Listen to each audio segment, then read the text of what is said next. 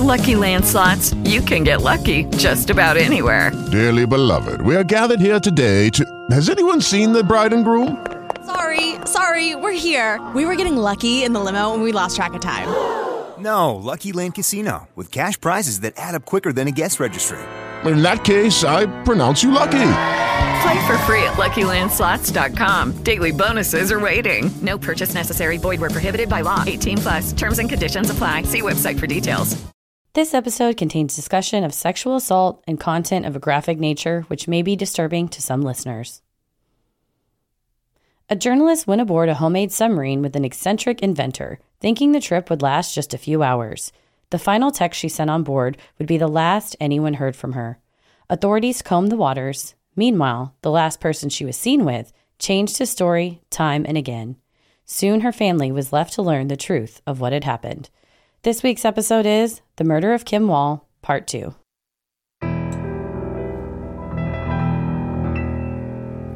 A bump in the night, your heart fills with dread. Probably a murderer who wants you dead. Be a ghost, a demon, or worse. Perhaps you're the victim of a witch's curse. It's hopeless, you're doomed. You'd call a priest if you could. You'd rather just listen to who? Sinisterhood.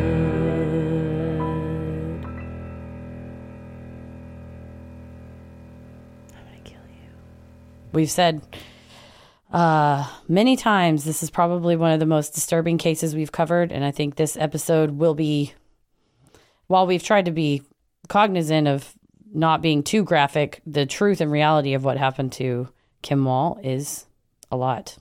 Very graphic, very brutal. I think that it is the most brutal case we've covered. It's one of the most heinous crimes I've ever heard of. Just, it's literally the stuff that you would see in some kind of horror film that you're like, I mean, people write about this, but it doesn't happen. It did here, and it's beyond belief what this young woman went through in her final hours. The only,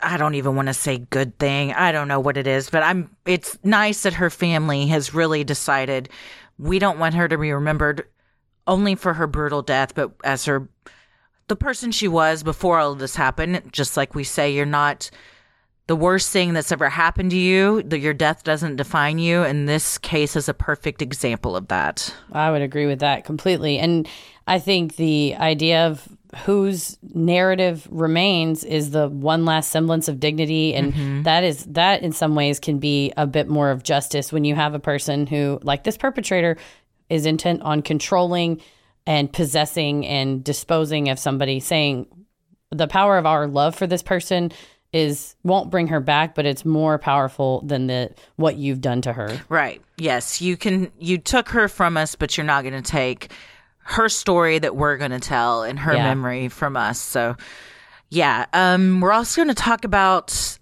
laws in Denmark and the legal system there. It's quite different than the United States. fascinating Yeah, fascinating. Uh, I have a lot of questions that I have been waiting to have answered because I. I I like to save stuff for the show, so it's a honest reaction. Yeah, no, I hope between Australia and Italy and now Denmark, and when we do cases in other countries, I will admit, the, the, be the first to admit, I'm not licensed in any of those places, but it is from a comparative law perspective. It's interesting to see what other countries do that we don't do in the states. That's better, and in some cases, is it makes justice easily meted out or worse or and so we'll talk about that when we get to the trial which was quite a spectacle as mm. well Yeah, it was a circus. Well, I'm Kristi, i'm heather and let's get into it. After boarding Danish inventor Peter Madsen's homemade submarine on August 10th, 2017, journalist Kim Wall was met with a fate worse than death. As details of her heinous murder began to emerge, Madsen's story of what had happened on the sub began to change. Peter's first confession came at a pretrial hearing on September 5th. He told authorities Kim died by accident on board the sub. According to Peter, he was holding the sub's 155 pound hatch open when his hand slipped. The hatch struck Kim and she died as a result of a massive head wound. Peter claimed that he had panicked and pulled her body out of the sub using a rope before he buried her at sea. After Kim's torso was found, prosecutors increased the charges against Peter from involuntary manslaughter to the higher charge of manslaughter. Because initially he said, Oh, I dropped her off on the shore. She was fine. I don't know what happened. She's missing. And this is the first time where he kind of says publicly in this pretrial hearing, which isn't, it could or couldn't be open to the press. In their book, Kim's parents said they seem to emphasize in discussing even something as simple as the timeline. Peter insisted that the press would be invited, insisted Oh. that it would be open doors, insisted that it would be open to the public, He insisted. thrived on it. He was Yes. the, the center of the spotlight. I mean, his whole entire life has been about just, you know, what what others think of him. You know, his whole value is by what others think of him and seeming like this smart, uh, exciting character. So any chance he has to get in front of the cameras, he's going to take. yeah. On September 6, 2017, investigators asked documentary filmmaker Emma Sullivan, who had been filming Peter across the preceding 11 months, for all the footage she shot on the day Kim went missing. Emma was still filming as the news of Peter's involvement in Kim's death unfolded in the media. She and some of the RML volunteers discussed on camera how Peter had taken a hacksaw, meant to cut wood, onto the steel submarine the day of the murder. Footage also showed the same saw and its recognizable orange handle hanging behind Peter's head in a shot from an interview taken with him. So yeah, at the time, the uh, interns just watched him taking items onto the sub and didn't think about it. And in part one, we talked a little bit about that is some of the footage. Well, it was at this time, you know, a few days or almost a month after the disappearance and now confirmed death, that the investigators start to say, "What do you have now? Can we comb through this? Can we look at this?" And there is a very chilling shot of Peter talking, and then later another one where that saw would have been visible behind him, and then hours later the investigators compare the two shots, and uh, in the afternoon they're just happen to be walking by that same wall, and the saw is missing, and they so they say, okay, well he took it between this time and this time, It and helps that's what it establish a timeline. Yeah. It's very eerie to see all of this unfolding in real time. Rarely is a documentarian able to capture something as unique as that that then can help law enforcement. She just happened to be there filming all of this when he decides to do this. And in my opinion, it could have been her. And Yes. I think it could have been anybody. And he was just whoever was the first woman that agreed to go down there, it was going to be her. I think it could have been Emma. Sadly, it was Kim. Sadly, it was anybody. But it's so just unsettling to see him on camera the day of the murder. And we have, in hindsight, knowing what he's going to do, but you see just kind of the descent of his sanity and the way mm-hmm. he is interacting with Emma. In one shot, she's trying to mic him up, and he is just staring at her neck in a way like a hungry lion would stare at a piece of meat. It is so very dark. while simultaneously they're sitting down going, Oh, I'm going to get you, Mike. It's just that little background chatter that they happen, thank God, to be rolling. And her eyes are down. So she's Yeah. like, Oh, I'm going to get you, Mike. I don't want to mess it up. And he's like, Yeah, yeah, yeah, get it. But his eyes are, they're just staring in. right at her neck. It's so, so creepy. And just seconds before, he was like, Oh, yeah, let's get it going. It'll Yeah. be great. and then he turns it off. It turns on and off very fast and quick. Sometimes I think it's intentional, other times I think it gets away from him. It's chilling. Again, because you're seeing this unfold in real time, you're seeing the real reactions that his colleagues and friends are having to all of this. And it's understandable when it all first starts coming out, they don't think that he's guilty. They don't know what's going on. And so I think we talked about this in the first episode too, seeing kind of the progression of them learning of this and then slowly discoveries start to be made and how they have to grapple with learning that this person that they moved across countries for to follow and and help build his vision did the most unthinkable thing a person can do. Yeah, and and all, at the beginning, you're seeing the stages of denial, bargaining. Yeah. Well, maybe he tried. Well, maybe, and and man, they get to acceptance, especially once more more and more evidence comes out. That's a good point. You really do see kind of the stages of grief unfold in real time. Yeah, On October 6, 2017, divers made a grisly discovery. In the same bay where Kim's torso had been found, they now recovered a head, legs, clothing, and a knife wrapped in plastic and weighted down. Dental records confirmed it was Kim. Days later, searchers found her arms in the same condition. Faced with this new information, Peter revised his confession. Now he admitted to getting rid of Kim's body, but would not admit to killing her. And it was around this time too. In early October, he had fought and fought not to have his computer seized, but his computers had been seized. So then you're seeing these reports more in the media that there's snuff films on the computer, and oh well, it was the interns. So now you're like the interns have been defending him, and as soon as something inconvenient happens, he's like, I can at least give you one guy's name who used that mm-hmm. computer. Starts trying to throw them under the bus, and it's like he's a psychopath. He doesn't has no loyalty to you. Yeah, and it's sad when Emma talks to, I believe it's Stefan, ab- about that moment because Stefan had lived in the workshop. So Peter said, Well, one of the interns lived there and would sleep there. I don't know what they looked up. And then to see him say, I'm the only one that lived in here. So he's clearly talking about me. And I thought this was my best friend and, and peer. And like that, he'll turn on you. He has no loyalty or actual sincere feelings towards anyone. I think he's incapable of it. No, extreme self-centered, ego, narcissistic. Yeah. Also, what hubris to say, okay, I will admit that I dismembered her body and threw it over the sub. I'm not going to admit that I killed her, though, which is insanity that any logical person would have an accidental death on board something and then that's how they choose to get rid of it. We'll hear his explanation why. But that just, even now when you're like, surely we've got him, he's going to confess. He's like, no, no, you're still not getting out of me.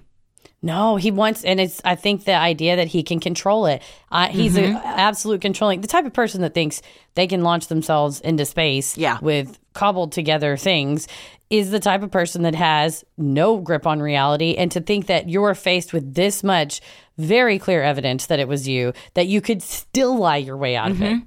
Delusions of grandeur, for sure. Yes. On October 12th, 2017, divers found the saw Peter had taken on board the sub, discarded in the bay along the route the Nautilus traveled on its final voyage.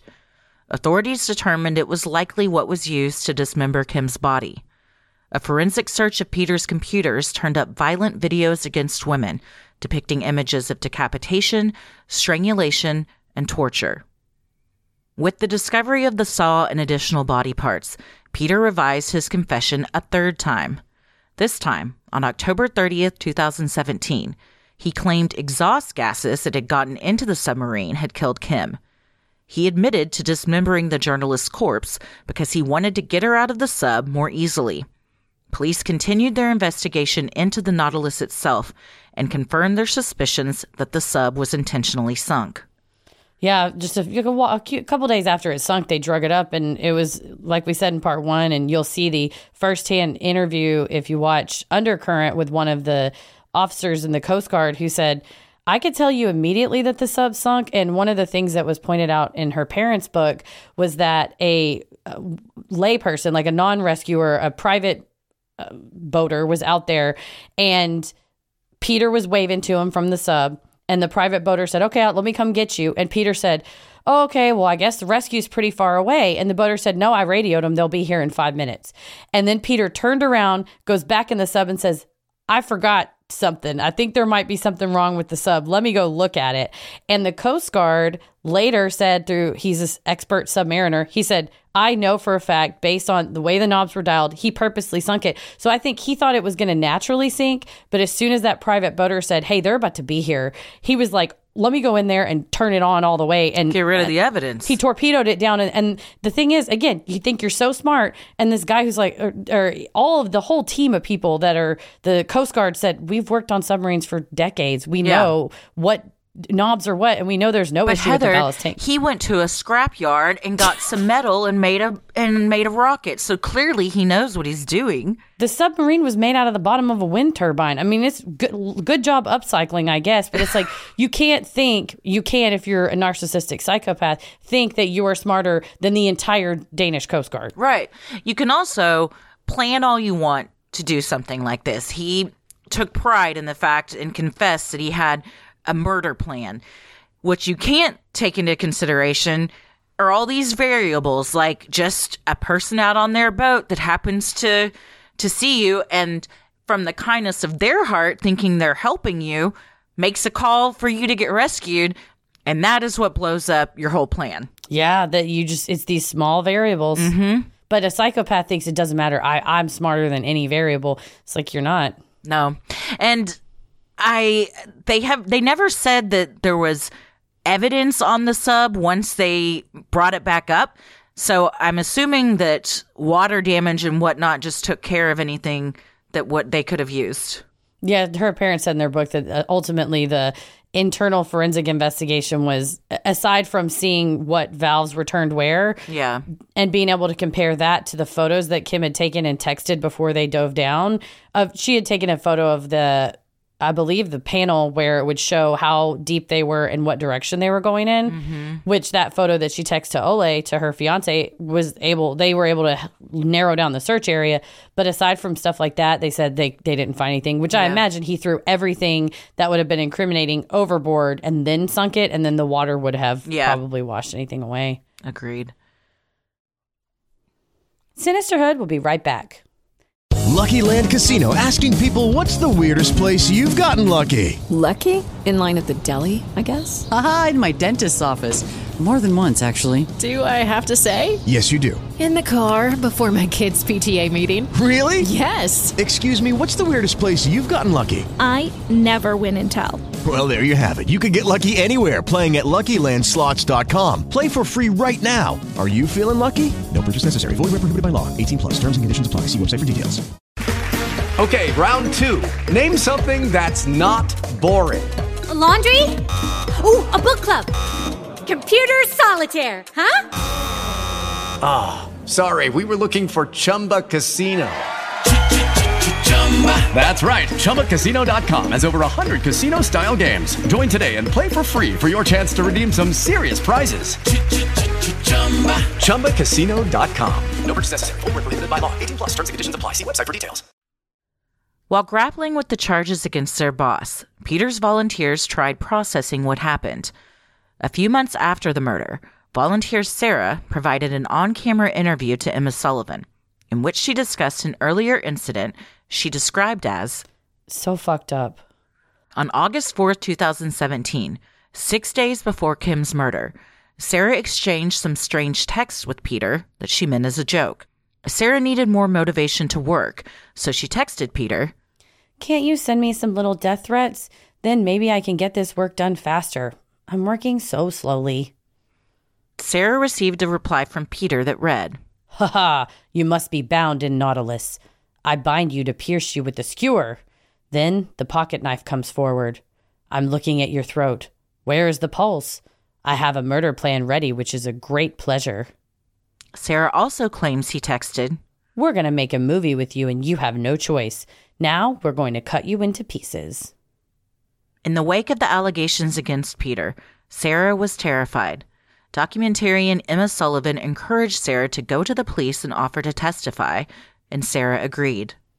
This was a powerful moment where you have a person who is terrified, as she should be, but overcome with a sense of justice and feeling a debt a debt of gratitude not a debt of gratitude but feeling maybe a debt to kim Yeah. of what can i do Like she owed it to her. And she says Yeah. in the documentary that she felt like she owed it to her. She felt guilty that it had been Kim when, you know, you, you, again, we're seeing this in real time. So she, you're seeing her process the fact that this was going to be her. yes It, and it, he had texted her to say, let's go out on the Nautilus tomorrow. It's sailing beautifully, which would have been the day after Kim was murdered.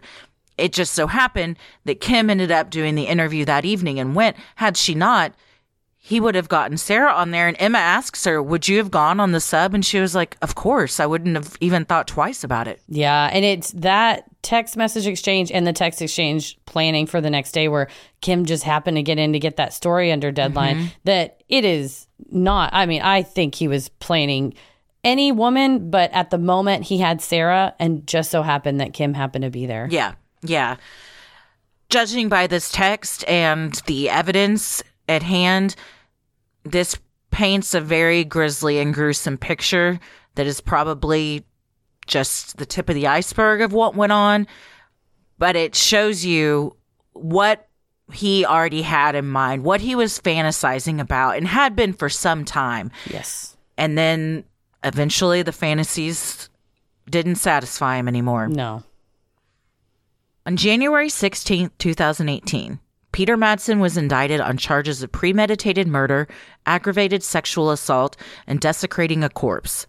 On March 8th, he was put on trial. Throughout the trial, Peter maintained his story that Kim died as a result of an accident. With various delays, the entire trial lasted for nearly four weeks, with 36 witnesses testifying during 10 days of proceedings. As part of the case, authorities had Peter evaluated by a psychiatric team.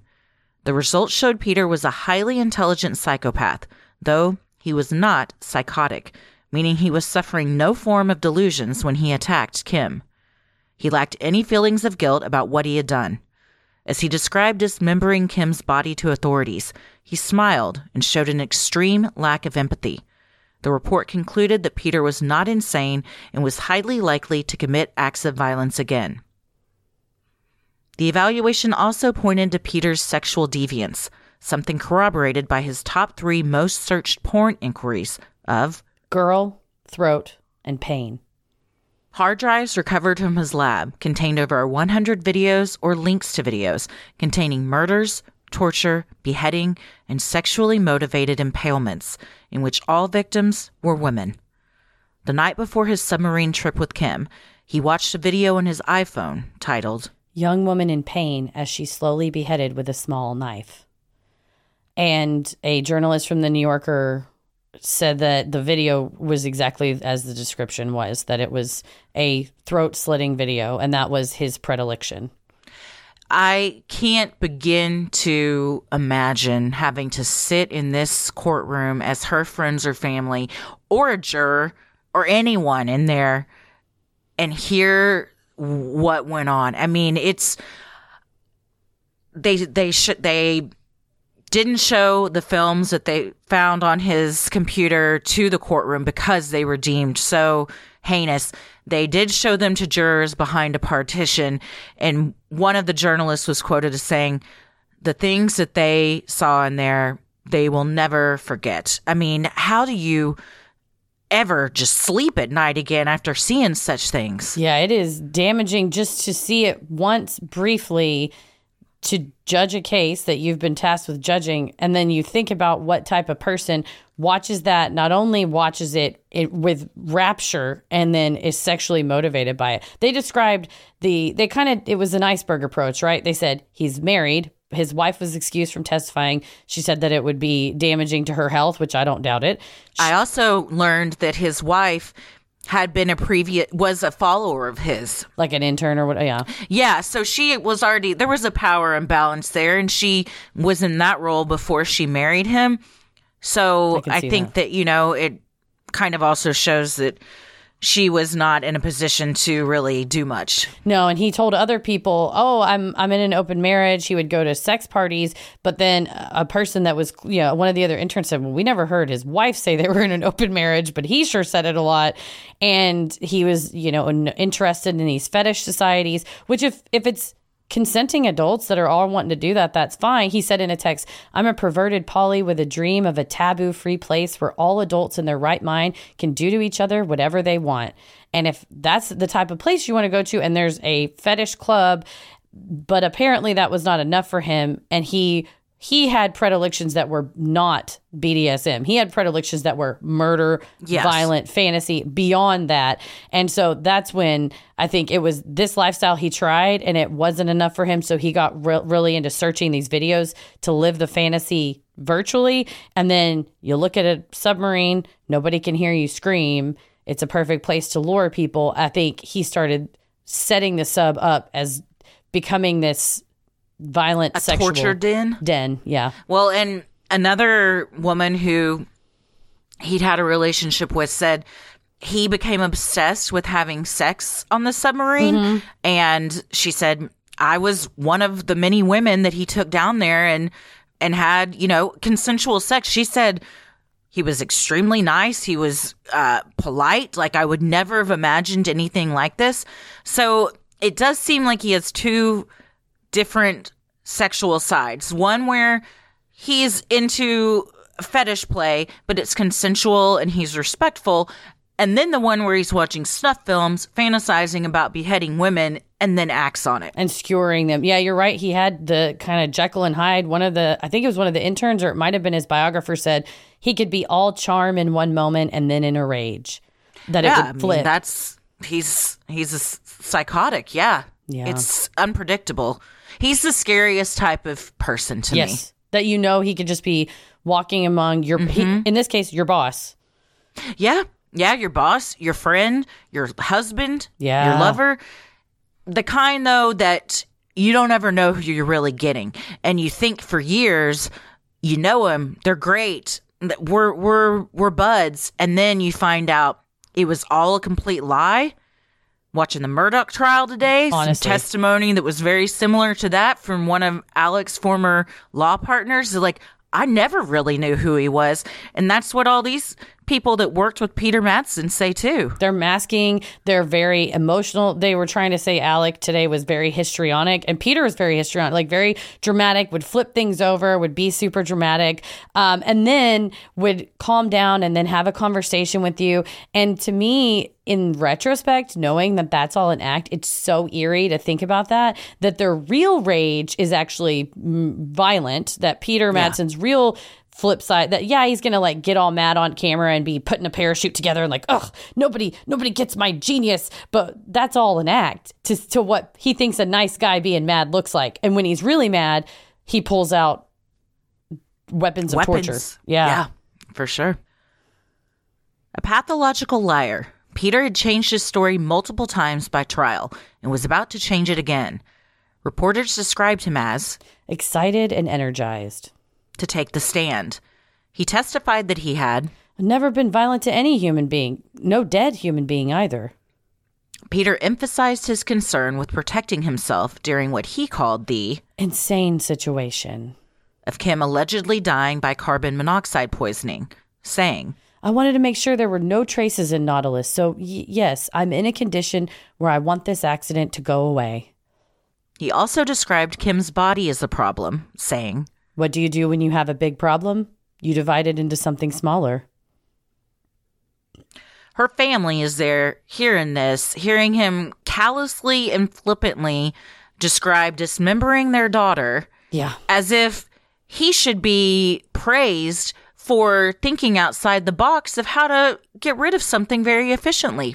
And thinking that that's an acceptable thing to say, to say, Yeah. oh, I had a problem. So, not saying I treated this with disrespect because I was in uh in shock at the time and now in retrospect I see that I should have just radioed in. He's like, "Yeah, I did the right thing. Anybody on the sub would have done the same thing." And you're like, "No, you were the only one no on the sub." one, n- literally, probably no one else that you've ever met would do something no, like that. No. And think of it in that, well, it's just a problem. It's a simple problem. I'll fix it. And I wonder if that's almost a calculated tactic of I'm not going to admit anything wrong because I'm not going to, you know, I I don't want anyone else thinking this is wrong. I'm just going to act like well, th- it's just what I did. Like I shouldn't be getting in trouble for it. Or if that was his true point of view coming out.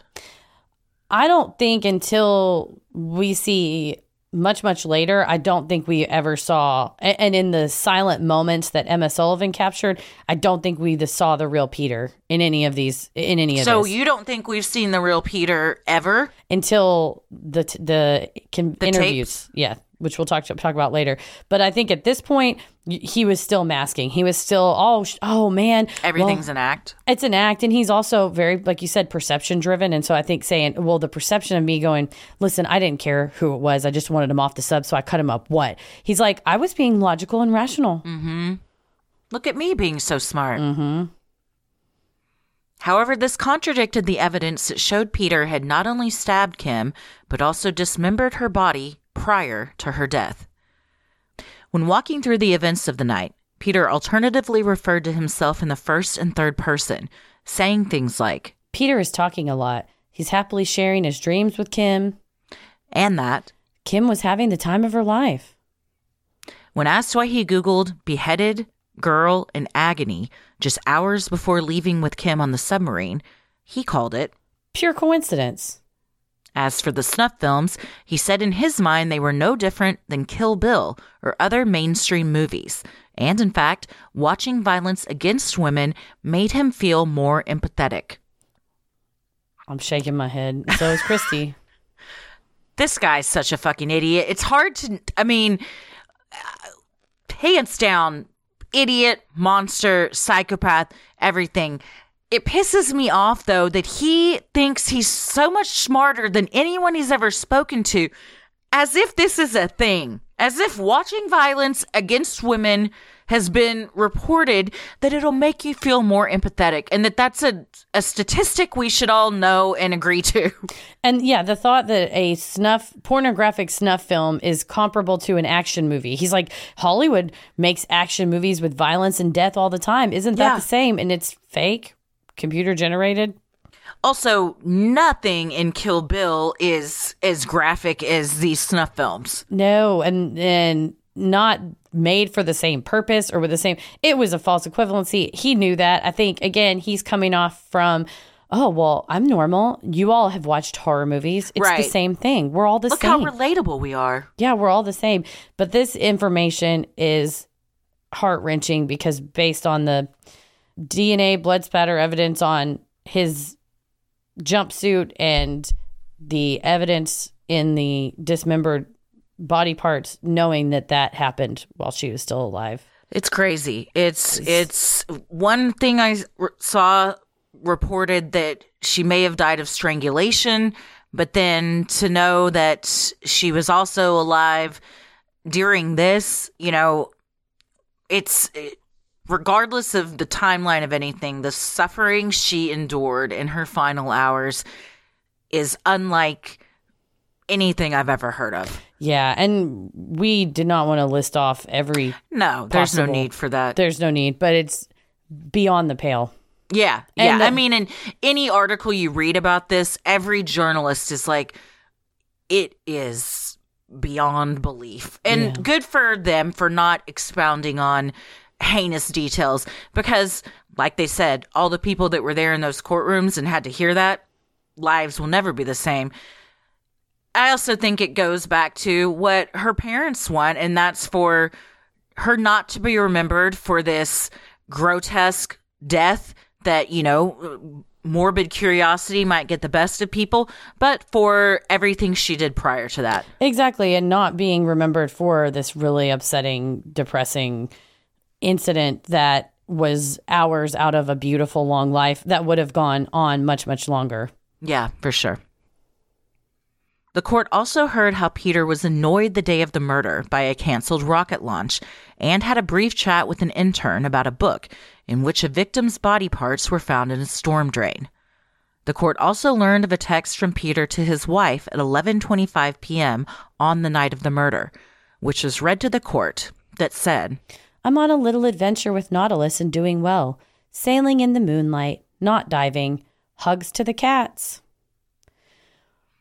Which I have a question of he would have had to emerge out of the water to send this text because you Right. couldn't get service.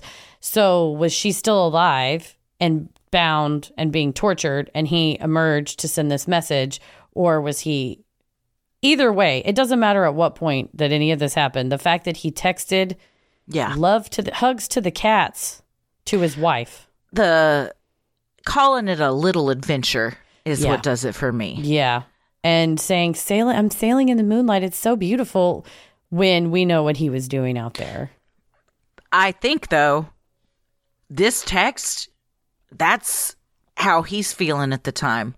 He's he's happy and giddy about what he's doing. and he's, he's enjoying it. Oh yeah, and happy and giddy about testifying about it as well. Yeah. It's just like you said, it's horrifying to think that somebody like that walks among us that you can turn that on and off. That extreme Yeah. violence to things are great. Yeah. Talk to you later. Yeah. To your point of the timeline, I had originally thought he sent this, and at that point, she was not yet dead. However, when you point that out, I'm thinking, well, would he risk emerging just to send a text to go back down when maybe somebody they could be spotted and some, you know? I, but if he's extremely narcissistic and thinks he can talk his way out of anything, he might not have cared. I think it's the second one. And in the book, Kim's parents said the Bay Area where they were sailing was dark, was like, Yeah. you could not see anything. And the Nautilus is black. It's black, no lights turned on. You could emerge and nobody would notice. True. And especially True. if he had, he was able to monitor with a periscope to see if there was anything around. Oh, there's no ships around. I can Mm. pop up, send a text because it might be a, you're trying to save yourself thinking, oh, okay, if I don't tell my wife where I'm at, she might say, hey, my husband was on a submarine and now he's missing. So he Yeah. went ahead and texted her to say, I think to say, you know, basically, we're okay. Don't call the authorities. Yeah, I think you're right. And sadly, I, I think that Kim was alive at that point. and it was ongoing. And the intern talked about, yeah, the book in which the victim's body parts were found in a storm drain. The intern said it was strange that day that he had said, Hey, have you ever read this book? And the intern said, No. And he said, Oh, well, you know, somebody killed somebody and they cut all their body parts up and then they threw them, you know, down a storm drain, but then it washed up. And the intern's like, Okay. And he said, Isn't that, don't you think that's like a bad idea? Because they would show up. And the intern just is like, Oh, I don't know. I'm trying to work. Why are you bouncing ideas off? He's got it in his head, and he's bouncing ideas, not, unbeknownst to the intern of of his plans. Kind of being like, "What do you guys think?" You can't go up to someone and say, "Hey, I'm planning on brutally murdering someone later, and this is how I was going to do it." Thoughts? I didn't He's even asking for advice and feedback without asking for it. I didn't even think about that. I just thought it meant he was reading a book that he liked, but you're right. I bet you he was putting it in the hypothetical. if he's saying isn't that strange or isn't that a bad idea to me that's saying right you this would be bad if i did this like because then if someone was like oh no i think you could get away with that if you maybe if you weighted it down or something you know what i mean? Like mm-hmm. but again he knows what he's going to do. Most murderers when they know they're going to murder they're not going around dropping breadcrumbs that it can be used as evidence later against them that they were thinking about this. He doesn't give a shit. And I think he maybe can't help himself because he likes Yeah. talking about it. It excites him. yeah i agree Sinisterhood will be right back. Lucky Land Casino asking people what's the weirdest place you've gotten lucky? Lucky? In line at the deli, I guess? Aha, in my dentist's office. More than once, actually. Do I have to say? Yes, you do. In the car before my kids' PTA meeting. Really? Yes. Excuse me, what's the weirdest place you've gotten lucky? I never win and tell. Well, there you have it. You can get lucky anywhere playing at LuckyLandSlots.com. Play for free right now. Are you feeling lucky? No purchase necessary. Void where prohibited by law. 18 plus. Terms and conditions apply. See website for details. With Lucky Land slots, you can get lucky just about anywhere. Dearly beloved, we are gathered here today to. Has anyone seen the bride and groom? Sorry, sorry, we're here. We were getting lucky in the limo and we lost track of time. No, Lucky Land Casino, with cash prizes that add up quicker than a guest registry. In that case, I pronounce you lucky. Play for free at LuckyLandSlots.com. Daily bonuses are waiting. No purchase necessary. Void where prohibited by law. 18 plus. Terms and conditions apply. See website for details. Peter admitted to dismembering Kim, but would not admit that he murdered her. However, because in Denmark, accused persons are under no obligation to tell the truth while testifying, this meant nothing. So here is where we first get into the drastic differences between the Denmark legal system and the American legal system. In America, the first thing you got to do before you get on that stand is swear to tell the whole truth and nothing but the truth. And if you lie up there, it's perjury and it's not good. Here, that is not the case. That is correct. Yeah, in the States, in theory, you can lie on the stand. It's just if you get busted, A, it True, probably yeah, makes it sure. harder for your lawyer. And B, if you get busted, it is perjury. But in Denmark, they call it the accused, and they have the right to remain silent, much like in the US. But yeah, they, they have no obligation to tell the truth while they're up there. The witnesses do have an obligation to tell the truth and are sworn in, and everything's the same. But it's an interesting idiosyncrasy of the system that it's seen as a protection. It's almost like because they, I mean, they don't have a, the same United States Constitution as we do, and we have the Fifth Amendment privilege against self incrimination. So if I'm on the stand and I did commit a crime in America, I've sworn to tell the truth. So I either lie or I incriminate myself. I, if I lie, it's perjury. If I'm I have a Fifth Amendment right not to incriminate myself, I would assert the Fifth Amendment and say, uh, on the advice of counsel, I'm refusing to answer under my Fifth Amendment privilege or whatever you want to say. And which is interesting, right? If you think about it, if you're a juror and you're, say, you're in the Murdaugh trial or whatever trial, and you hear the defendant saying, I assert my Fifth Amendment privilege. It always sounds sus. It shouldn't, right? I For mean, sure. it's like we're that's but what, where it does. We, I mean, yeah, I think so. Right. Like, let's be realistic here. Uh, Many times, jurors, no matter the admonitions, frequently take asserting your Fifth Amendment privilege as Guilt. he's got he's hiding some shit. He's hiding something. He's if hiding you didn't some have something to hide, you would you would just talk. Yeah. On the flip side, to me, having a situation where you are under no obligation to tell the truth and you freely answer every question, I would then be suspicious of everything you said. I would just be Yeah. like, oh, well, they can lie. So, so maybe the idea under the Denmark jurisprudence is that we don't really we want to hear your side of it but we don't put a ton of weight into it more weight's put into admissible evidence much of the testimony is oral is through witnesses and what happened and so knowing that the witnesses are obligated to tell the truth it, it may just be that it's a way around not having a fifth amendment but also you know we don't really need their testimony we're here the state has to prove the case so That's interesting. yeah it's, yeah, I hadn't really thought about it from that point of view. I also didn't know that witnesses were obligated to tell the truth. So that kind of changes it. Because at first, I thought, well, if anybody can get up there and say whatever, why are we wasting everybody's time? Because, you know, there's no sense in having a trial over just lies when you're trying to sort through what's truth and what's fiction. I think though that you're onto something that it's kind of like saying we're going to give you literally your day in court because you you get to tell your side of what's happened because you have been accused. But that's not what is going to hold the most weight in this case and so therefore yada yada yada say what you want. Okay, get down. Let's focus on the stuff that we know to be fact. Yeah. And there are cases in, this is in city court and in district court cases in Denmark and these lower level courts to be the same one, that the case is heard by one professional judge and then two lay judges or really jurors. It's people from the community. So you have a professional judge and two community members sitting there. Different cases might if it's a highly complex case there might be three judges. There's so many exceptions of why. But his case was a judge and two lay jurors like two lay judges that sit there and collaborate together i guess and come up with their answer. But yeah it's a, an interesting system. That's so interesting that it's only 2 mm-hmm. in some other cases it might be three professional jurors at higher level at it. And it said in some cases it could be three judges and six jurors this to me was interesting that it was just one judge and two lay jurors given that it is a heinous crime Right. Yeah. The high worst profile The worst murder they that's ever happened in their history is what they say. mm-hmm. I would have thought there would have been a lot of eyes on the case just to get multiple points of view. or you say it's not going to take more than one judge and two lay True. jurors this is sufficient there's a lot the state has sufficient evidence we'll be all right We're not going to subject more people to have to hear all of this. To those two that w- had to, my gosh. So though they are just like residents, like jurors are in America. yeah lay lay judges Wow. yeah lay people Sarah, the volunteer whose identity was kept anonymous in the media, came forward to testify about her interactions with Peter. asking her aboard the sub, and his graphic descriptions of murder plans. Peter played these messages off as a joke. Another woman also testified that Peter had asked her twice to take a ride on the sub, including just two days before leaving with Kim.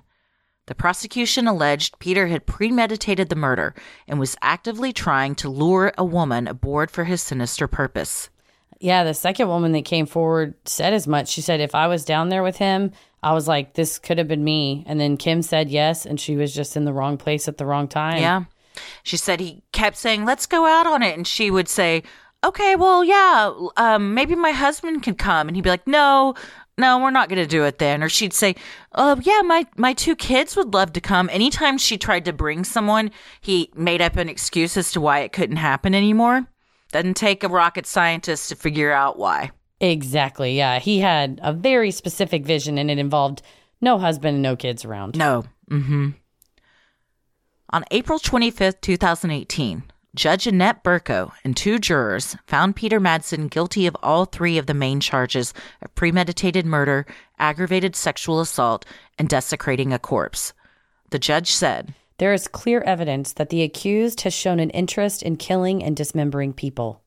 The judge summarized what happened plainly, stating that the crime was a cynical and pre planned sexual assault of a particularly brutal nature on a random woman who, in connection with her journalistic work, accepted an invitation for a sailing trip. That sums it up. Yeah, it's so brutal and so the circumstances around it so simple and then the act itself and Yeah. what happened next is so complex and so brutal. And the lesson out of this was I mean, the one of the journalists that cover it just said he treated women like playthings. He was mm-hmm. open about it that he had no respect for women. He thought they were there for his amusement, enjoyment, and discarding after he was done, that he was not trying to hide it. And on top of that, he was a psychopath. I mean, the the evaluation is public, Mhm. and when you mix those two together, you see a person capable of doing something like this. Mm-hmm. Peter and his wife were divorced in 2018 when it was reported she abandoned the marriage. In 2020, Peter married a 39 year old woman named Jenny Curpen, a Russian artist who now lives in Finland after a self imposed exile from Russia. Curpen met Madsen after deciding to involve him in An art project she was working on called This is not the Peter we knew. The two began communications in the fall of 2018 and became legally married shortly thereafter.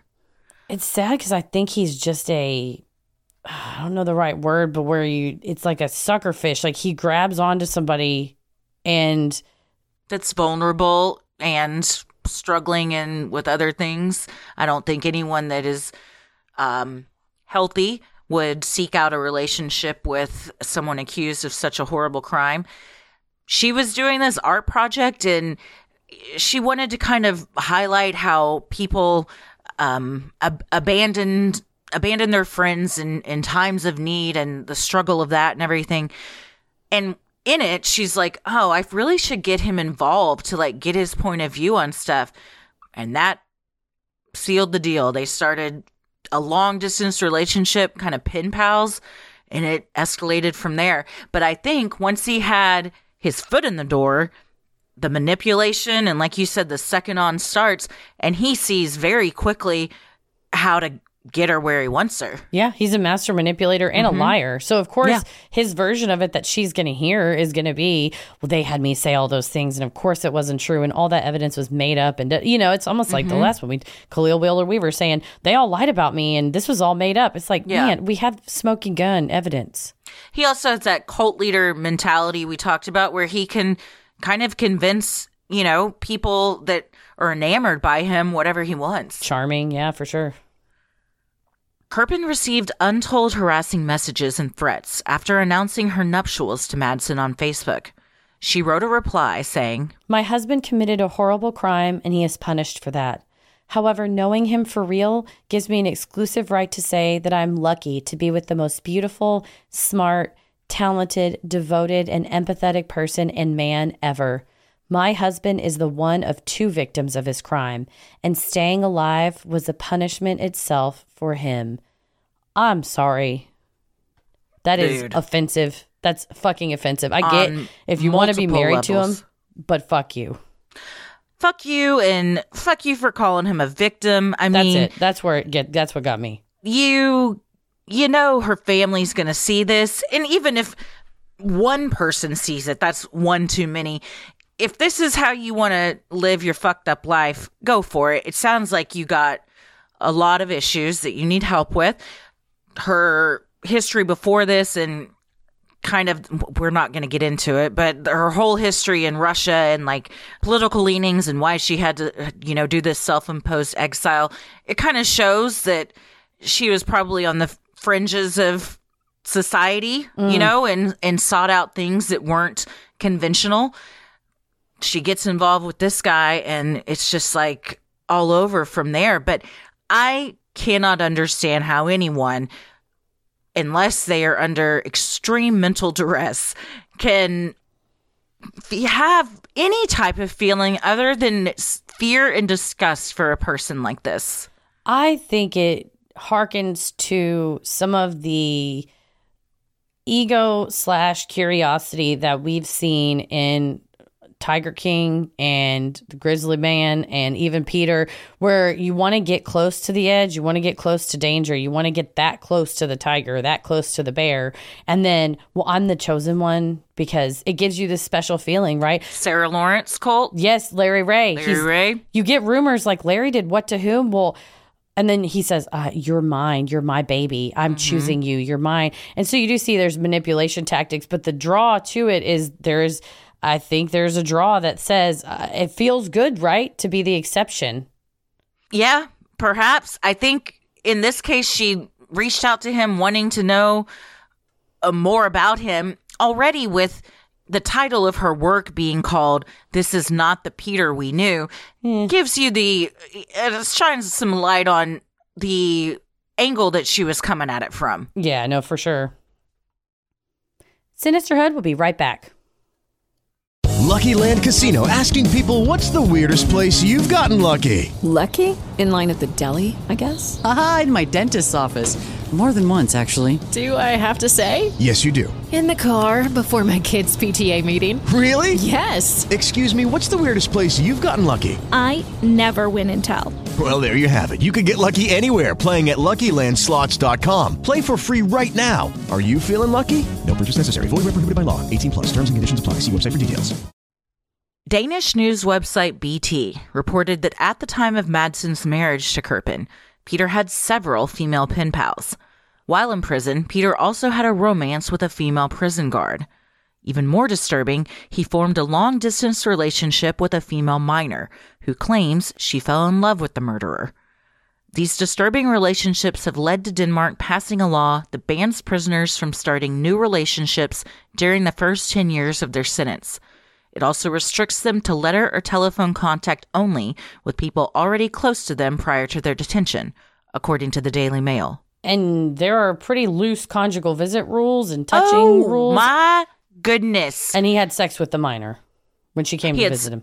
he had sex with the minor. He had sex with a prison guard. He had his own cell, which, I mean, he, for his own safety, I don't think that's what it was for. I think it was more prisoners over there are kind of treated different than they are here, especially one that commits a act that heinous. They're very few and far between. Yeah, and to let them have just conjugal visits, him and a woman in his cell mm-hmm. with no one else in there, and you know what he's convicted of? Yeah, I see. If you want to say, listen, this person uh, didn't pay their taxes for six years and they're married and we want them to, we're not cruel and unusual here. But if you say this person is a psychopath who stabbed and dismembered a person and A woman. Yeah, not just a woman, and has a predilection and obsession with violence uh, towards women and is sexually aroused by violence towards women. And then to say, well, if they want to go in there, they could go in there. I think at some point you got to put the guardrails on. It's to me incredibly irresponsible, and you're just asking for something fucking terrible to happen. And I don't know if people check IDs over there or what, but if a young girl shows up to go meet this guy and hopefully you check her ID and see she's 17. But even if she's 18, and I don't know what their legal laws for consent are over there, why would you let that happen? And a prison guard is is doing it too. I mean, it makes me think of the woman that was here in the States who got Yeah. caught up with that charming prisoner and let him loose on her last day before retirement. And yeah, they were on the run. So it's a that's something that happens though when Yeah, I think it's it's the gruesome nature of this crime that puts it in a different category for me personally. Oh yeah, no, I like I said, it's if you told me like ah there was a bar fight and somebody got it's sad and and it's but you might say, well, that was a circumstantial situation. Right. His circumstance actually is this, right? It's a confined area. You can't get away from it with a woman who's vulnerable under his, you know, control at that moment because he's going to physically overpower them.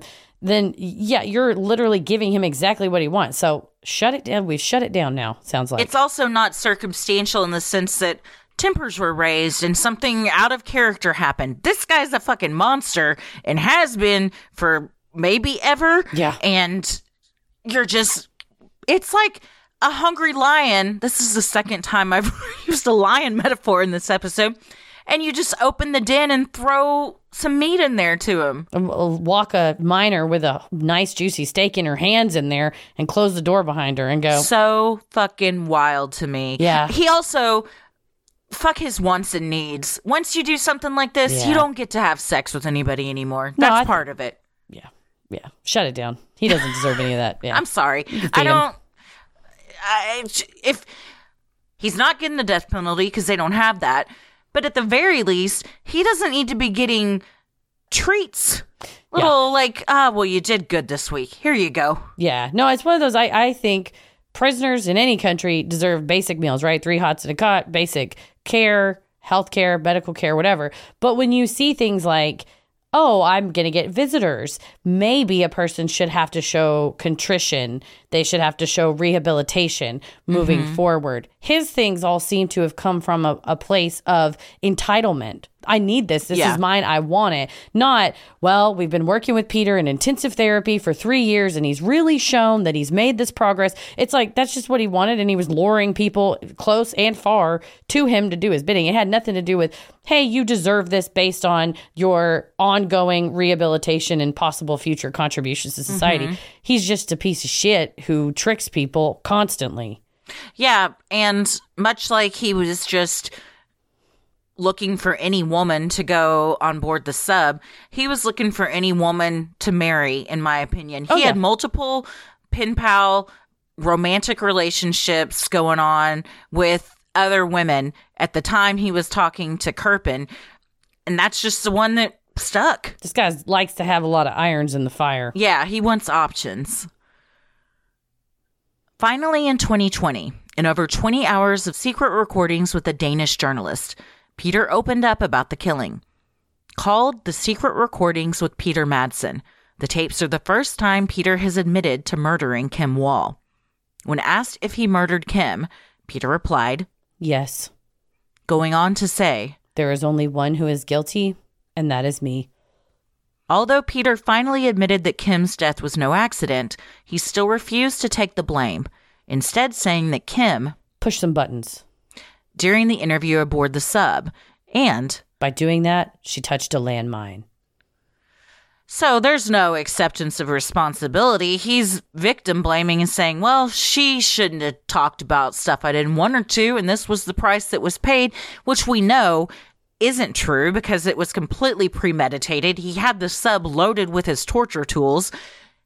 He's just looking for a reason to still deflect and say like and, and again control the narrative. Oh yeah, and the and control the perception around him and his how he appears that even if he's going to now admit it, he admits it because I was provoked. It was a natural reaction to being provoked, right? Not listen, the the real fact is he's a psychopath, a sexual sadist and a deviant and that's he did it for nothing more than kicks.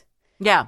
If the natural reaction is to do something like that, one, that's not the natural reaction. But also, there's evidence that he was stalking the saw and other tools on the sub that day. Oh, yeah. So it's just, again, just so smug that you think the public knowing all of that is going to be like, oh, well, I guess she. She was asking for it. She shouldn't ask that question. That's what he thinks the perception is. I think the real public perception is you're a fucking liar. We've known you've been a liar Yeah. from the jump. The only thing we trust you on is if you say I'm a liar, because that's true. Yeah. And in fact, not just a liar, but um, this makes him look, in my opinion, even more disgusting than he already was. Oh, And absolutely. Like an idiot. Uh, and he thinks that he's smarter than everybody. And Yeah. it's like, you're so far beyond not smarter than the rest of us because we see right through it. It's transparent. Yeah. Authorities suspect that Kim's murder was not the first Madsen has committed. 17 year old Emily Meng vanished from a Danish port after a night out with friends in July of 2016.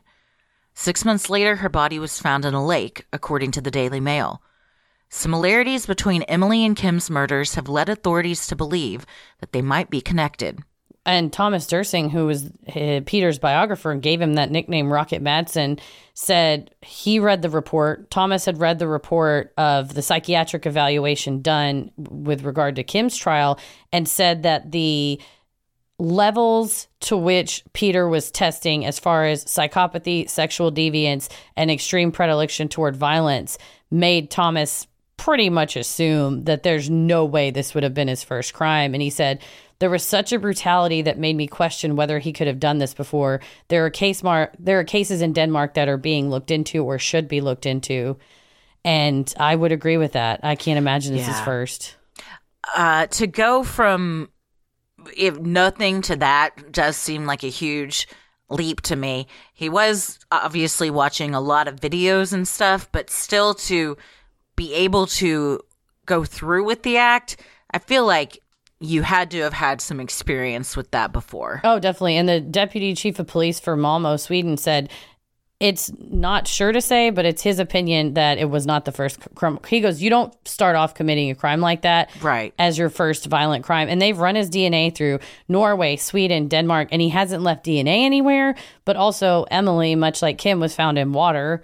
And so it may have washed off. He may have done something in advance to try to hide his tracks. But I do believe that he has been involved in some violence towards women, not the consensual in a club. I mean, to a unknowing victim before Kim, and would have Yeah. after if they didn't catch him. for oh 100% emily when she went missing was in the, a port near where he lived at the time and she had also been seen um, possibly getting into a, a white car or a white car was involved in her disappearance and at the time he drove a car that was white that was very similar so Yeah. you know i mean if that was the only evidence i'd say it was a reach but knowing what he's capable of i, I would not be surprised if those two are linked. And for the sake of her family getting some sort of justice and closure, I I hope they are able to link him to other murders for for that for all of those families. Right, just get an answer. Mm-hmm. In October of 2020, Peter put his engineering skills to the test again. He was serving out his sentence at a jail in suburban Copenhagen when he made a break for it. After threatening a prison guard with a pistol like object and taking a female mental health professional hostage, Madsen was able to escape after the prison guards made the decision to let him out, not wanting to risk the lives of others in the prison, according to the BBC. May I briefly interject? this you all fucking know idiot. I love uh, our country like you love a cousin who's a ne'er bit of a ne'er do well, but maybe means well, has gotten a little off. You can't walk out of it. They're not going to let you walk out of jail here. No. I, I don't not, even think Not just, they're not going to open the gates for you, usually. if you have a vest on that looks like an explosive, they're going to snipe you in the head. I mean, they're just going to do it. There's guards in the thing. That's not a good thing. Maybe, maybe it isn't. But interesting choice to let him out, given his behavior previously, knowing, thank, you know, thank God it wasn't, you know, he, he didn't hurt anybody on his way out. But nevertheless, I, my opinion is prison's the best place for this guy. Yeah, yeah. I don't know what um, prisons are like over there or if they carry guns. I would assume they do. Yeah, people they've all got a minimal amount of weaponry. Yeah, so it is, and maybe this is coming at it from two red blooded Americans who are like, you know, guns are a thing too. here. We're the Huh? worst kind of Americans. We're Texans. the worst kind of Americans. And I mean, I, I am not. Uh, I I I am believe we should have much much stricter gun laws. I think though there are occasions where somebody's got to do something, and this would be at the top of my list of when it's okay to use a gun. I would agree with that. That you have a not just a criminal, but a particularly violent criminal who has been evaluated by experts to say all he wants to do is this again as many times as possible. That uh, you know, uh, a lead sandwich might not have been too bad of a an opportunity. And I'm him. not saying you even got to kill him, but shoot him in the knee. You Yeah, know, right. just g- prevent him from leaving. I I mean, he had a belt on, so they thought he might have some sort of explosives on him. So, I and he, I mean, he's a rocket man. Yeah, he shoot his ass off into space. But yeah, I, I get it from the perspective of if he has this reputation, and he did, of, oh, he's this genius inventor that could invent anything. You think he, I get it that you think he might have MacGyvered it. Yeah. I still don't know that the public's really the ones that No, bear the I brunt of mean, yeah, yeah. Peter's freedom, however, was short lived. Madsen was captured just half a mile from the jail five minutes later. When police noticed Madsen was wearing something that resembled a belt, he was forced to sit on the ground for close to an hour and a half until a remote controlled bomb disposal robot known as Rule Marie arrived, according to the BBC. It was determined that both the gun and explosive belt were fakes, and Peter was returned to jail. And there is a harrowing photo of him sitting on this little grassy hump, Mhm. and there are officers with sh- rifles pointed at him. Yeah, you know, yeah, holding they him got- still. uh, yeah. So it wasn't like he got loose and was running loose on the city. They tracked him pretty much, and it was a calculated move. I uh, was still shocked at the ease with which he seemed to have left. Yeah, and there's footage of him escaping. Oh God! And he's running across like I it looks like a just an outdoor concrete thing, and then a couple seconds later, a guard is running after him, going, "Peter, Peter, Peter!" Like your friend's running away from you, Or your dog got loose. yeah.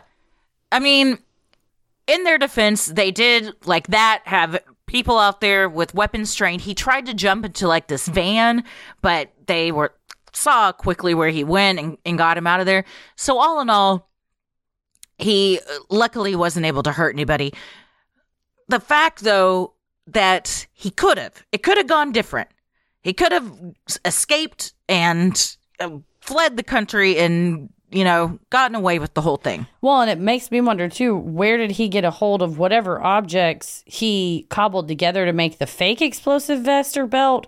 He shouldn't have access to anything like that. How was he allowed to take a woman hostage? yeah, was he not crafting? Lock him down more. I'm not how, saying how is why does he get to craft? I'm not saying he needs the Hannibal Lecter situation, but why that's a great question. Why is he why is he crafting or I why does he have objects? And if maybe he's and again, this is coming at it from Totally different perspective. totally different perspective. But here, if someone that was had been convicted of a crime like this was seeing a psychiatrist in a prison setting, they would most likely be handcuffed to the desk Yeah, shackled. and shackled. So they can't cause any harm to anyone in there. He doesn't seem like that was going on here if he can take somebody hostage. I will say from a different perspective, and this just popped in my head. A friend of mine is a school teacher, and we were talking about ways to get people to behave, right? You're a teacher middle schoolers, high schoolers, they're almost adults ish. I mean, but they're big enough to run off, and you Oh, gotta. I mean, my God, that story right now of the high schooler that beat the shit out of his teacher, eh? And he's being tried as an adult. Oh, God, I didn't see that. I'll have to look into that. Six foot six. Yeah. So uh, we were talking together about, you know, how do you get people to respond behaviorally? And the, my friend said people respond to the conditions to which they're placed and explained that in an experiment where you told everybody, oh, kind of stand in a line over here. And there were some like minimal stanchions that people were like lined up pretty much right on par. Nobody was cutting. There was nothing sus. But when they included a significant amount of guarding and extra strap, people started acting wilder than they hmm. would have with the the less stanchions. All that to say is possibly the idea of a rehabilitative criminal justice facility like this one is you don't want to shackle everybody you don't want to hold them down because they'll perform to the conditions with which they're presented however if you have somebody that's a documented psychopath don't put them in the same bucket with everybody else That's what I'm saying. No, I think you're very much onto something. And I, because Denmark has such a low crime rate, specifically murder, this is like the most heinous thing that has ever happened to this country. Clearly, they're doing things right. Yes. Because the U.S. is vastly different. I think the, what you just said though, you can't put him in the same category as everybody else. Perhaps because this was so unusual, they didn't have a system set up for someone, a murderer of this caliber, mm-hmm. going forward. Maybe, I mean, they obviously changed laws around conjugal visits. I, I also saw that after this prison break came out, it came out that prison breaks in Denmark aren't uncommon. Oh, wow. And in fact, a couple months before this, there had been another prison break because guns had been smuggled into the prisoner in a cake box, Oh, like no, the mafia style. I think I think it may have been a mafia person, someone involved in like organized crime. they're like I I, saw this in a movie let's see if it works but I mean, it's kind of like you have a very progressive country who is wants to treat people with respect. And Yeah. I agree with your teacher friend's assessment that people bristle and if they feel like they're they're a- caged animal, they're going to react as such. There's got to be a common ground between giving too much and also protecting yourself and others. well like there's exceptions to every rule so it sounds Yeah. like the rule's not too bad but somebody like this you got to do exceptions Yeah. sinisterhood will be right back In a press conference after the escape, an official told reporters Today, we've had a bit of an unusual case at the jail. Peter was given an additional 19 months on top of his life sentence for the escape, which may affect any future probation applications. Peter appealed his sentence, asking for a lesser term, but the appeals court upheld the life sentence. However, in Denmark, a prisoner sentenced to life can request a pardon hearing after just 12 years. The prisoner will not be released if there is a high likelihood that they will reoffend. I don't foresee him getting out. I think there's definitely a high likelihood that he would reoffend. I certainly hope that uh, he is not let out. The Nautilus was destroyed by Danish officials after Peter's trial, with Deputy Police Inspector Brian Belling from the Copenhagen Police telling reporters It is true that it is gone. Footage shot by Emma Sullivan showed wrecking crews tearing down Peter's lab and tossing the shell of his planned rocket into a dumpster. A Silenced Voice The Life of Journalist Kim Wall was published in 2020. Written by Kim's parents, Ingrid and Yoke, the book, described as A moving memoir of an inexplicable crime. focuses on their daughter's beautiful life before she was taken from them. They were compelled to write the book after being contacted by members of the media wanting their story. Ingrid wrote of her decision in her journal. There were hundreds of journalists calling us in different ways, and all they wanted was to write Kim's true story. And we said from the first day that if anyone will write Kim's story, it will be us and no one else. Determined for their daughter to be remembered for more than her death, Ingrid wrote, We must, we will tell who Kim was as a human being, as a friend, as a journalist, as a daughter, as a fiance, and a sister. A dramatization called The Investigation was produced about the case in 2021. Kim's parents were also involved in the project and told Sky News that they felt the need to participate, saying, We had to do it. Otherwise, we'd have fallen down this big black pit and never come back to life again. This was the only way to survive, to make something good out of it. They also participated because of how the series focused less on Peter and more on Kim. The couple told Sky News, It gives us meaning to tell the world who Kim was. She was a talented, brilliant young woman. We hope she's remembered like that. Her parents are incredible. Her whole family, her brother, her her fiance. It's she's her mom was also said like something to the effect of instead of writing headlines, my daughter is now one. Yes. And when your loved one has had a, a wonderful life and most people probably haven't heard of her. You know, within her career they had, and she was up and coming and she'd done some great work. But then all you're known for is something fucking terrible.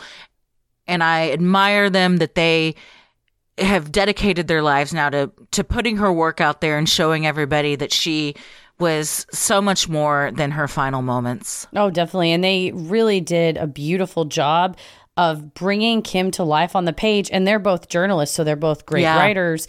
And the moments that they chose to include are beautiful moments of a parent and their adult daughter. And I'm going to get Yeah. choked up because they said when she brought Ole around, they said, Well, you better hang on to him. He's a good one. And she Mhm. said, Oh, he's the one. You better get used to having him around. He's the one. And that's, they're going to get married. And you have, this beautiful picture of young people in love, living the dream, doing the job that she dreamt to do ever since she was a kid, on top of the world. And the flip side is the media coverage at the time was extremely sexist. They would call Peter the evil genius, and she was just the girl in the sub, some girl in the sub. And people would comment, What was she wearing? Why would she go out there with a man? This is a what was she willing to do? And seeing the fa- the headlines fabricating this narrative around her that was not truly who she was it, it takes a lot of strength. And like we said it is more violence inflicted on a family that's already gone through it that that is the narrative. But mm-hmm. it just so happens that they have this power with storytelling with words and were able to through their grief channel it in a way that that was natural for them to tell that story. And it, i mean parts of the book it would give me chills because it was it was so realistic. They're just phenomenal storytellers and they put you with kim as who she is. Hmm And Ingrid also, from the day that they found out from Ole that Kim was missing, started keeping a journal. She said Mhm. at first it was just notes on, um, like, when somebody called them to tell them something or like you know trying to piece it together because so much was happening she didn't want to forget it and then she realized that it was really helping her process what was going on and then once they found out that Kim had died, that, you know, how to kind of mourn and, and grieve through that. So it became more of this journal. And so you're, like we saw in real time, the documentary, you're hearing in real time how it was for that family. And she writes in the first person in the book, and you're right. She said that first phone call they got from Ole late at night saying, Hey, Mhm. I've contacted the authorities because I can't find her. They just made a quick note of like what happened, like, wait, what's going on? And so then at the end of the book, there's like an appendix that just gives you the whole entire timeline moment by moment by moment of what they knew and when and it all is because of that using writing as a way to to Mhm. anchor yourself in a horrible situation and then to process it outside of that afterwards The Into the Deep documentary was released on Netflix in 2020. Shot by Emma Sullivan, the film features real time footage of the days leading up to the murder, including footage of Peter talking about psychopaths 11 months before the murder, seemingly confessing his true intentions to Emma.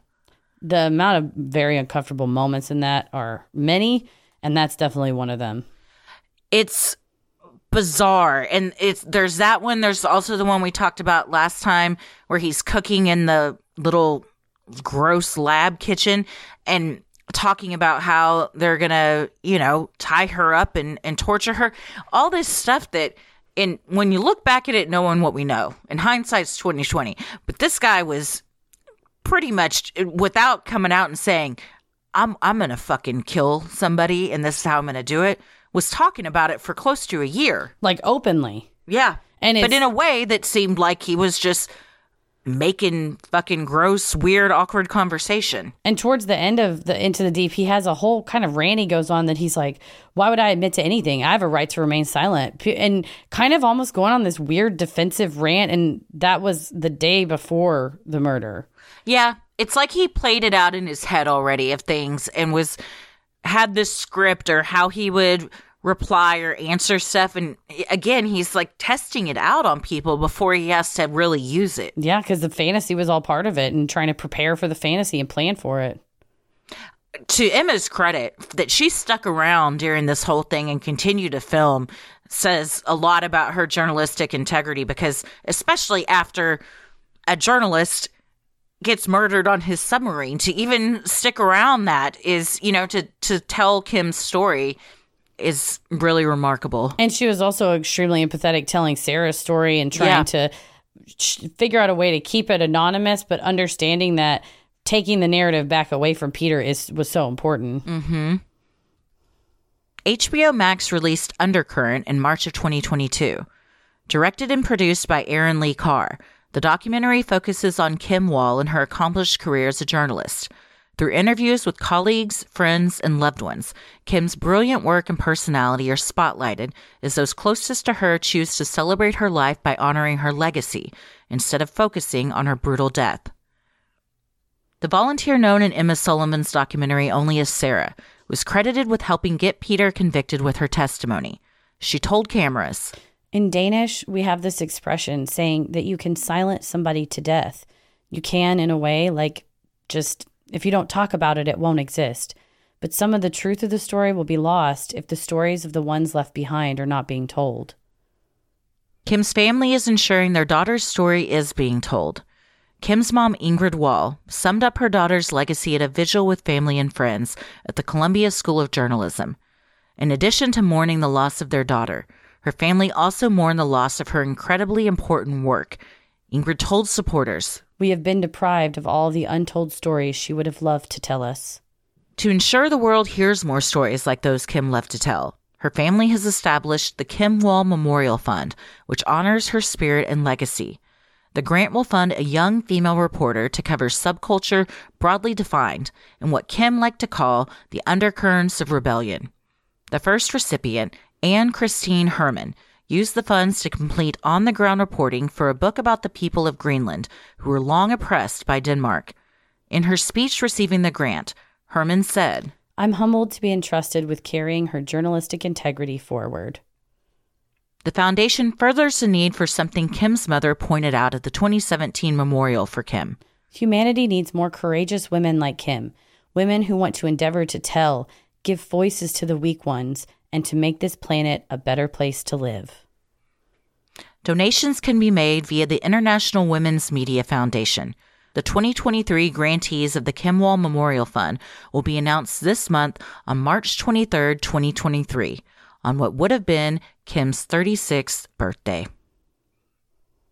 So, what do we think? Well, like we said, it's one of the most heinous cases we've covered. And the question is always why? Why talk about it? Why cover it? And one of Kim's friends in Undercurrent said the only relevance to Peter is if we can find red flags to see what happened and reevaluate how we discuss tragedy. And I would agree with that because I think start to finish with this case, there are, are lessons to be learned that we as a society cannot abide people like Peter Madsen who treat women like they're not full people, who treat them like playthings, like secondary nature, and women, gender minorities, anyone who's not a man is what I'm saying. And when you other people and you say, well, I'm a man, so I matter, and you, whatever you are, don't matter because you're not me. I think when we abide things like that, then we can see how a person like Peter Madsen, with a Nazi for a dad, you know, his mom is abused. He watches her get abused. She's gone. He's alienated. And the He's also playing with explosives at six years old. yeah, being introduced to violence at a super early age and seeing that trail up or, or lead to where it led. And I think we need to investigate those people we heroize. And you say, like, he's a hero, he's Rocket Madsen. And I think Thomas Djursing, his biographer, had to kind of reckon with what he had done. That he said, you know, I gave him this persona and really investigating who the hell are we putting on a pedestal here and saying are some super genius. And then because of we deify these mortals who not only are mortals, but in this case, this guy's a, a demon. I mean, he's awful. But you deify these people, and then that leads to media depictions that when she was missing and then when it was it came out that she was killed referring to him as like an evil genius in a sex sub with this this sultry journalist where you see sexism, sexism in media and scrutinizing the media that we consume and say i don't want to read this article that's like the sexy genius and the sub girl and really denigrate These very salacious headlines that are just begging for a click. Yeah, and denigrating people in their humanity. And I think then on the flip side, what do we want? We want storytellers like Kim Wall who will like listen and go to these go to women feminists in China on the front line and Mhm. listen and tell their story and the fact that her parents have taken this like the worst thing that could ever happen to somebody and turn it into a way to keep the narrative with the people who we need to be telling it, which are her, her mother said, courageous women, courageous people who want to tell this story. And the fact that her parents are putting money and uh, time and their her their daughter's legacy behind that, I think that is the help. That's going to be helpful because those are the people we want telling these stories who aren't going to call somebody the sub, the girl in the submarine. She just so ha- it's like this was a, a journalist, a human, a person, and I think you can't ignore it. Exactly what Sarah said. You can't. You can hide someone's story and that's killing them a second time. And so I think if there is something, as Kim's friend Tim said, that what can we find and reevaluate how we discuss the tragedy and centering the narrative of the people involved, Ole, Yoke, Ingrid, the family members, the Sarah, the other victims, Emma, also a victim, and taking that back, I think not only is that good for us as a full society, but on top of that, you know what else it is? It's revenge against Peter Madsen because repeatedly everybody that knew him said Peter couldn't stand to be ignored and he couldn't stand to be to lose. And guess what? What we do is we say, we don't fucking care what you have to say anymore. This is about Kim. What did she have to say? What does her family and friends have to say? And what do women have to say? What do we want to say about you as journalists? And also losing. He didn't want to lose. Guess what, bitch? Your rocket's in a dumpster and your submarine's there too. It's in a scrapyard where it belongs. So taking back the narrative, that's what I think. Yeah, I think uh, it's along the same lines as with mass shooters and stuff, making a push in the media to not name them and honor the victims instead, and taking away the power of people wanting to see um, their name in, in lights and you get this credit and this, you know, weird um, acknowledgement of being this monster. When you take that away, I think it takes part of why they do it away too. Now with Peter, I think he was going to do it regardless. Oh, yes. And so at this point, what we do is take back the narrative and support foundations like this. Focus on the victims and what their lives were before the worst thing that ever happened to them or their family. Yeah. I think this is one of those cases, too, that for women, well, obviously sticks with us because of the brutal nature of it. But you said earlier that simple circumstances surrounded this very complicated crime that no one could have seen. Well, that's not true. We all kind of could have seen it coming in hindsight, but that it was just like, oh yeah, I'm just gonna go on this sub and just these like real casual, nobody would ever think twice about it circumstances. And that's when things get super scary because those are the situations that we all kind of have our guard down in. We all are like, okay, well, I'm not going to walk through this parking garage at midnight in the dark by myself because we know danger could be around the corner. But when it's a person like this that's been this hero in the media and it's just this you've met with him, he's eccentric, all these people are working for him, including women, and seem to really love him, you don't think anything of it. Right. And that, that is goes to the insidious nature of not only his manipulation and the level to which he was able to maintain this facade and lie to people and pretend to be what he's not, but also in the deification of him that there's books about him that he's a genius and he's amazing and so great. And a listener commented on one of our social media posts and said it was kind of well known. He was a nightmare to work for and Mm. so things like that, where it's like he has explosive rage and violence. If in the coverage of him, it's like, well, he's just a, he gets a pass because he's a wacky, eccentric genius. Or his employees are too scared to say anything when people interview them. Right. So the only picture the media gets is the one that he wants out there. Right. And so him con- trying to control his own narrative, which goes right back to who's telling the stories and how are they telling it? Are they telling it in a fair and accurate way and not a look at how amazing this Peter guy, he's a super genius and he's great. Because yeah. then we're not knowing the, the label on the can, can is uh, not quite accurate about what's inside. I think empathy and compassion and a switch in media and journalism in general of coming at it more from the victim's point of view and side of things than the perpetrator when appropriate, you know, and not giving all the attention to a mass shooter and not even naming the, the people that he killed. That's where we need to get away from. We need to approach same with like true crime podcasts and everything you shouldn't be reporting on it like this salacious, entertaining, voyeuristic thing. Like, why, how did we get here? What can we do to change it? If we all start coming at things like that, I think there could be a collective shift mm-hmm. in the way we all kind of look at these types of things. And we as humans start to become more empathetic and perhaps we stop doing some of the fucked up shit that we do. Exactly. And and as consumers, if you don't make the media, being oh, cognizant of what you consume and saying, yeah, for sure. I want to consume things in a more ethical way. I as best you can do. That's that's what we all try to do. And I I've noticed, you know, in researching stuff and certain publications phrase things in certain ways and that are more uh, tabloid esque versus oh, sure. the type of reporting that, that Kim did. And now, if you can go on the Kim Wall Memorial website, which we'll link in the show notes to donate, but also her parents have created this repository of all of her work. Oh, and nice. You can see the recipients of the grant and see what they've been doing. Like the book, uh, Miss Herman finished her book on the oppression of this group Mm-hmm. of people that might otherwise not get told. And so I think understanding, like, I want to consume stuff that's made ethically and the, the, result is also ethical and something we can all feel good about. I think you don't want to turn your head, turn your eyes away from evil, hide your, your head in the sand and go, well, it's just too sad. I can't think about it. But if you bear witness to suffering and then say, okay, well, what are we going to do now? Uh, the very least is, you know, be cognizant of what you consume. Agreed.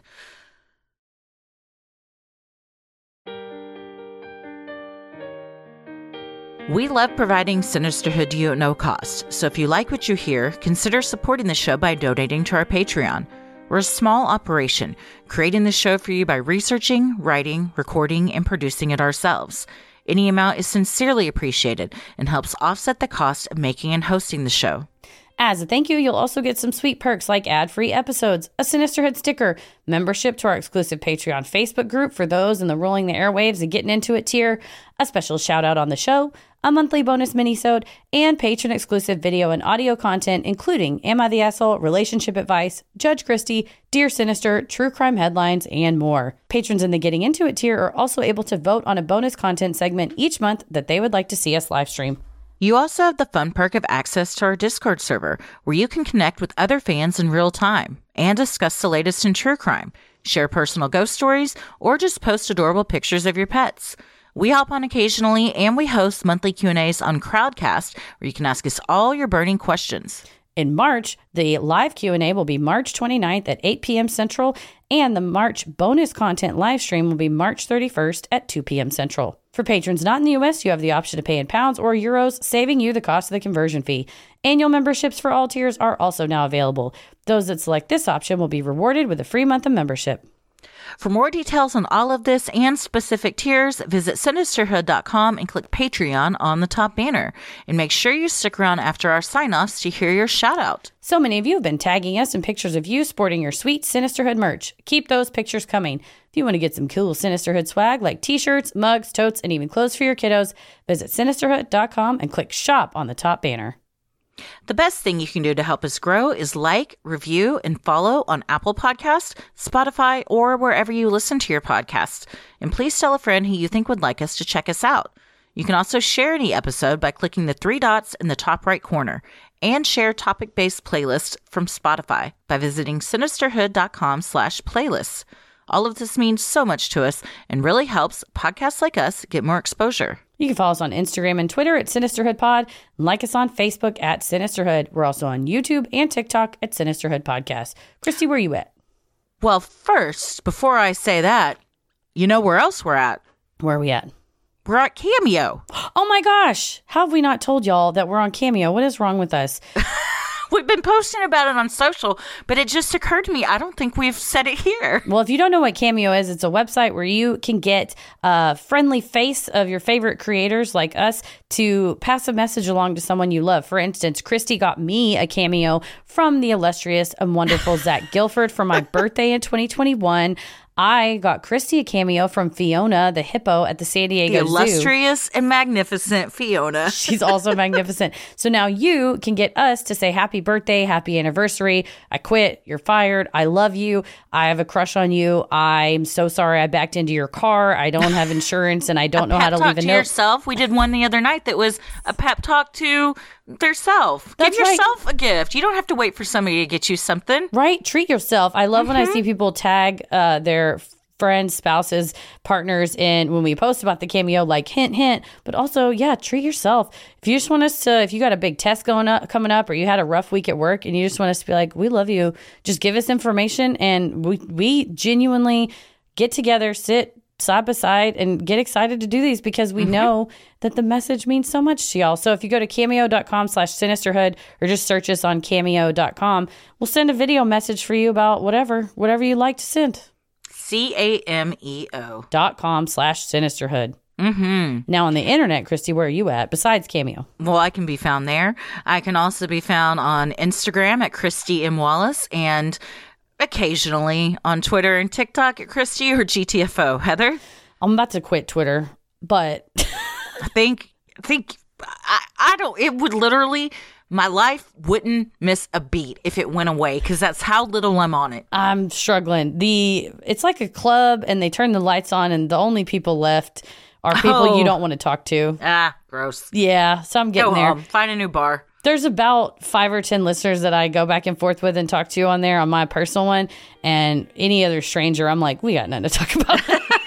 but if you want my the dying gasps of my Twitter, it's MCK versus the world, and in TikTok and Instagram, it's Heather versus the world. As always, the devil rules the airwaves. Keep it creepy.